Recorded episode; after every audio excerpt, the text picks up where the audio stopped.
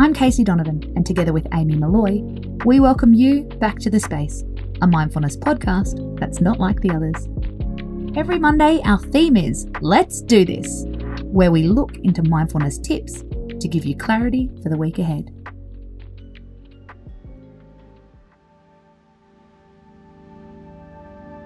In previous episodes, we've focused on work based topics like how to hit deadlines.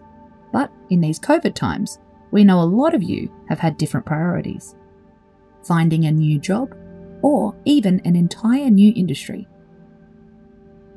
So, over the next few weeks, we're also going to include tips for job seekers, career changers, and anyone in an employment gap.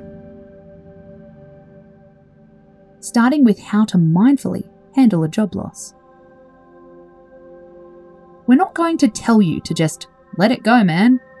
That kind of attitude sucks, quite frankly. And losing your job does have very real consequences. But the danger of any rejection is the overflow effect. Our emotional response to a rejection can flow into every area of our life and our relationships. Hurt, jealousy,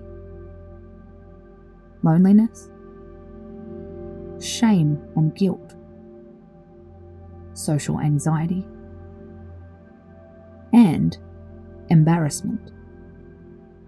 Mindfulness can help us contain the overflow effect. Imagine all those feelings caused by your job loss are water contained in a transparent basin. Underneath the basin are different areas of your identity how you feel about your relationships, your body, your confidence, your sense of humour. There's a danger that if that bucket of feelings overflows, suddenly you're not just downtrodden about your career, but you feel badly about everything about yourself. We don't want that to happen. Now imagine overflow pipes leading off the basin. Instead of overflowing, watch the water pour down the pipes. These pipes lead off into the distance. Now see all of those other parts that make up you your relationship, your body, your confidence, your sense of humour. Untouched by that job loss rejection.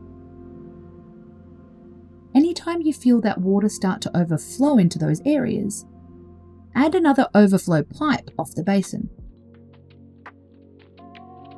As the saying goes, we can't choose what happens to us, but we can try to choose how it impacts us. In this case, we can lose a job without getting washed away. I'm Casey Donovan, and this is The Space.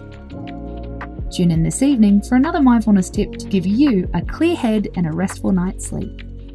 Until then, space out.